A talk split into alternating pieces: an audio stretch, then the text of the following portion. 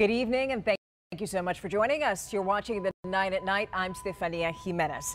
And tonight we begin with new allegations against the former Bexar County constable who was convicted of evidence tampering. Today, one of Michelle Barrientos Vela's deputies told the courtroom that she mistreated her deputies. We're talking about her former lieutenant, Jeremy Miner. He testified for hours about the ex-constable's behavior towards her own staff. He described her decision to send a half dozen people from her office to retrieve a deputy's gun in early 2019 as excessive. Miner also said that Barrientos Vela exaggerated her legal experience. He was a cancer in her office. You, you would, I mean, that's, that's basically from your description what I did. I believe she was a cancer to her own office.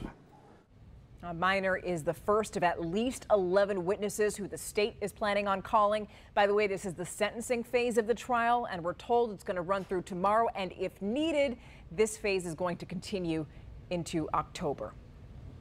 A former Secret Service special agent is going to start working for the Northeast Independent School District. Paul Duran is going to be the district, the district's senior director of safety and security. And in that job, he's going to develop, establish, and enforce safety and security policies. The district police chief calls it a quote, must have position. You are taking one person who does nothing more than look at our safety and our security protocols that we currently have in place. And I say protocols, that could be fencing, that could be doors, that could be programs that we use to monitor camera systems. By the way, Duran is expected to begin on October 3rd. Turning now to vaccine rollout right here in Bexar County. Two different health organizations are giving out the COVID-19 booster shots in San Antonio this week. We'll start with University Health. It's going to offer Pfizer's version to people 12 years and older. Now, they don't need to make an appointment, but Metro Health is also offering the Moderna version at its clinics and pop-up vaccination sites.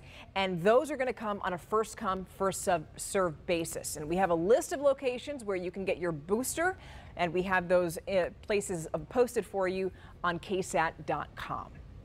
Meanwhile, here's the latest now with the fight against monkeypox in Bexar County. As of today, there are 45 total cases, and if you're keeping track of this, that's up by one since Friday. We have more information about vaccines on ksat.com. Community blood centers from across the U.S. have been coming together to provide mutual support in times of crisis through the Blood Emergency Readiness Program. And according to the South Texas Blood and Tissue Center, that program turned a year old. So here's how it works. One blood center commits to collect a little extra blood for a week that should be stored in an emergency collection. Originally, seven blood centers participated, but now it's up to 33. And by the way, that program was used to provide blood after the Robb Elementary mass shooting in Uvalde. Now, switching gears, let's get you ready now for the rest of the week. Here's meteorologist Adam Caskey with your forecast. We had a little break in the humidity today, but the thick mugginess is going to be back in the air first thing tomorrow morning. Temperature of 70 degrees and a dew point near 70 as well. So very sticky air and high relative humidity. We get into the afternoon. Temperatures will make it into the mid 90s with a slight chance of a few pop up showers. We're talking a 10% chance, so just a few stray showers. And by and large, mid 90s across our entire KSAT 12 viewing area. Obviously, a few degrees lower as usual in the hill country. Kerrville, Fredericksburg 92, even Timberwood Park 93, but Elmendorf 96, Von Ormy 95, and La Vernia, 96. Mid 90s pretty much the rest of this week with a few isolated showers, 20% chance again Thursday and Friday. Alrighty. Well, September is Hunger Action Month across the country, and the purpose is to focus on those who are at risk for food insecurity. And we know that San Antonio has a huge need. So KSAT Community is partnering with the San Antonio Food Bank and the Randolph Brooks Federal Credit Union to help. And you could visit any of the participating RBFCU locations to donate non-perishable foods and also help out families in our own community. San Antonio actually has the highest poverty rate of any large metro city in the United States. So the need is really, really great. Um, now with the school year starting, we're seeing really long lines. We're feeding about 90,000 people every single week. So uh, the need to focus on food insecurity in our community is really important. And there are a lot of things that you can do. You can volunteer, you can fundraise, you can also donate to the San Antonio Food Bank to help fight hunger and also encourage hope for people who have to choose between getting food or another necessity.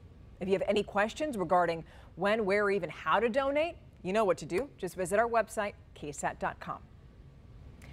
Heads up, this Wednesday, we're going to be hosting a virtual town hall for Hunger Action Month. This one starts at 2 p.m. on Wednesday, and we're going to explore how inflation has affected the San Antonio Food Bank and also the people that it serves. Fail.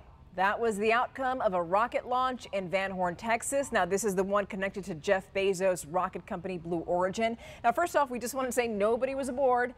The rocket was seen veering off course about a minute after liftoff. Several minutes later, the capsule parachuted onto the desert floor. It was the 23rd flight for the New Shepard program, which was named after the first American in space, Mercury astronaut Alan Shepard. It's the same kind of rocket that's used to send people on a 10 minute ride to the edge of space. Now, ceremonies continue in the United Kingdom to honor the memory of Queen Elizabeth II. A sea of mourners watch the event. The Queen's body is going to rest at St. Giles Cathedral in Edinburgh for 24 hours, and it's going to give the public a chance to say goodbye to Britain's longest reigning monarch. I can't, just can't believe that she's not here because obviously the whole of my life I've, I've known the Queen, and it was just uh, Thursday. It was just dreadful news we shed a tear, didn't we? Oh, yeah. A week from the Queen's funeral in London, tributes continue, continue pouring outside of Buckingham Palace. They're growing these tributes. King Charles made his first address to Parliament. Members expressing their condolences to the new king and queen consort, Queen Elizabeth. The second, uh, the second's funeral is scheduled for September 19th. Now, back here at home, U.S. consumers are expecting inflation to fall in both the short and the long term. Good news, right? According to a new survey from the Federal Reserve Bank of New York, numbers dropped for both one and three year inflation expectations. And you know what's also falling? gas prices. Nationally, they're averaging 371 a gallon. They're down from more than $5 in June. We all remember that. Now stick around because we have a lot to talk to you about on the night beat. For one, we're talking about $16 million in donations that are on the line in Uvalde. You're going to hear from the people who are going to decide who gets the money and how much they get. Plus, they use millions of gallons of water every year, which puts them among San Antonio's top users. And tonight at 10, the steps that SAWS says businesses are now taking to save water.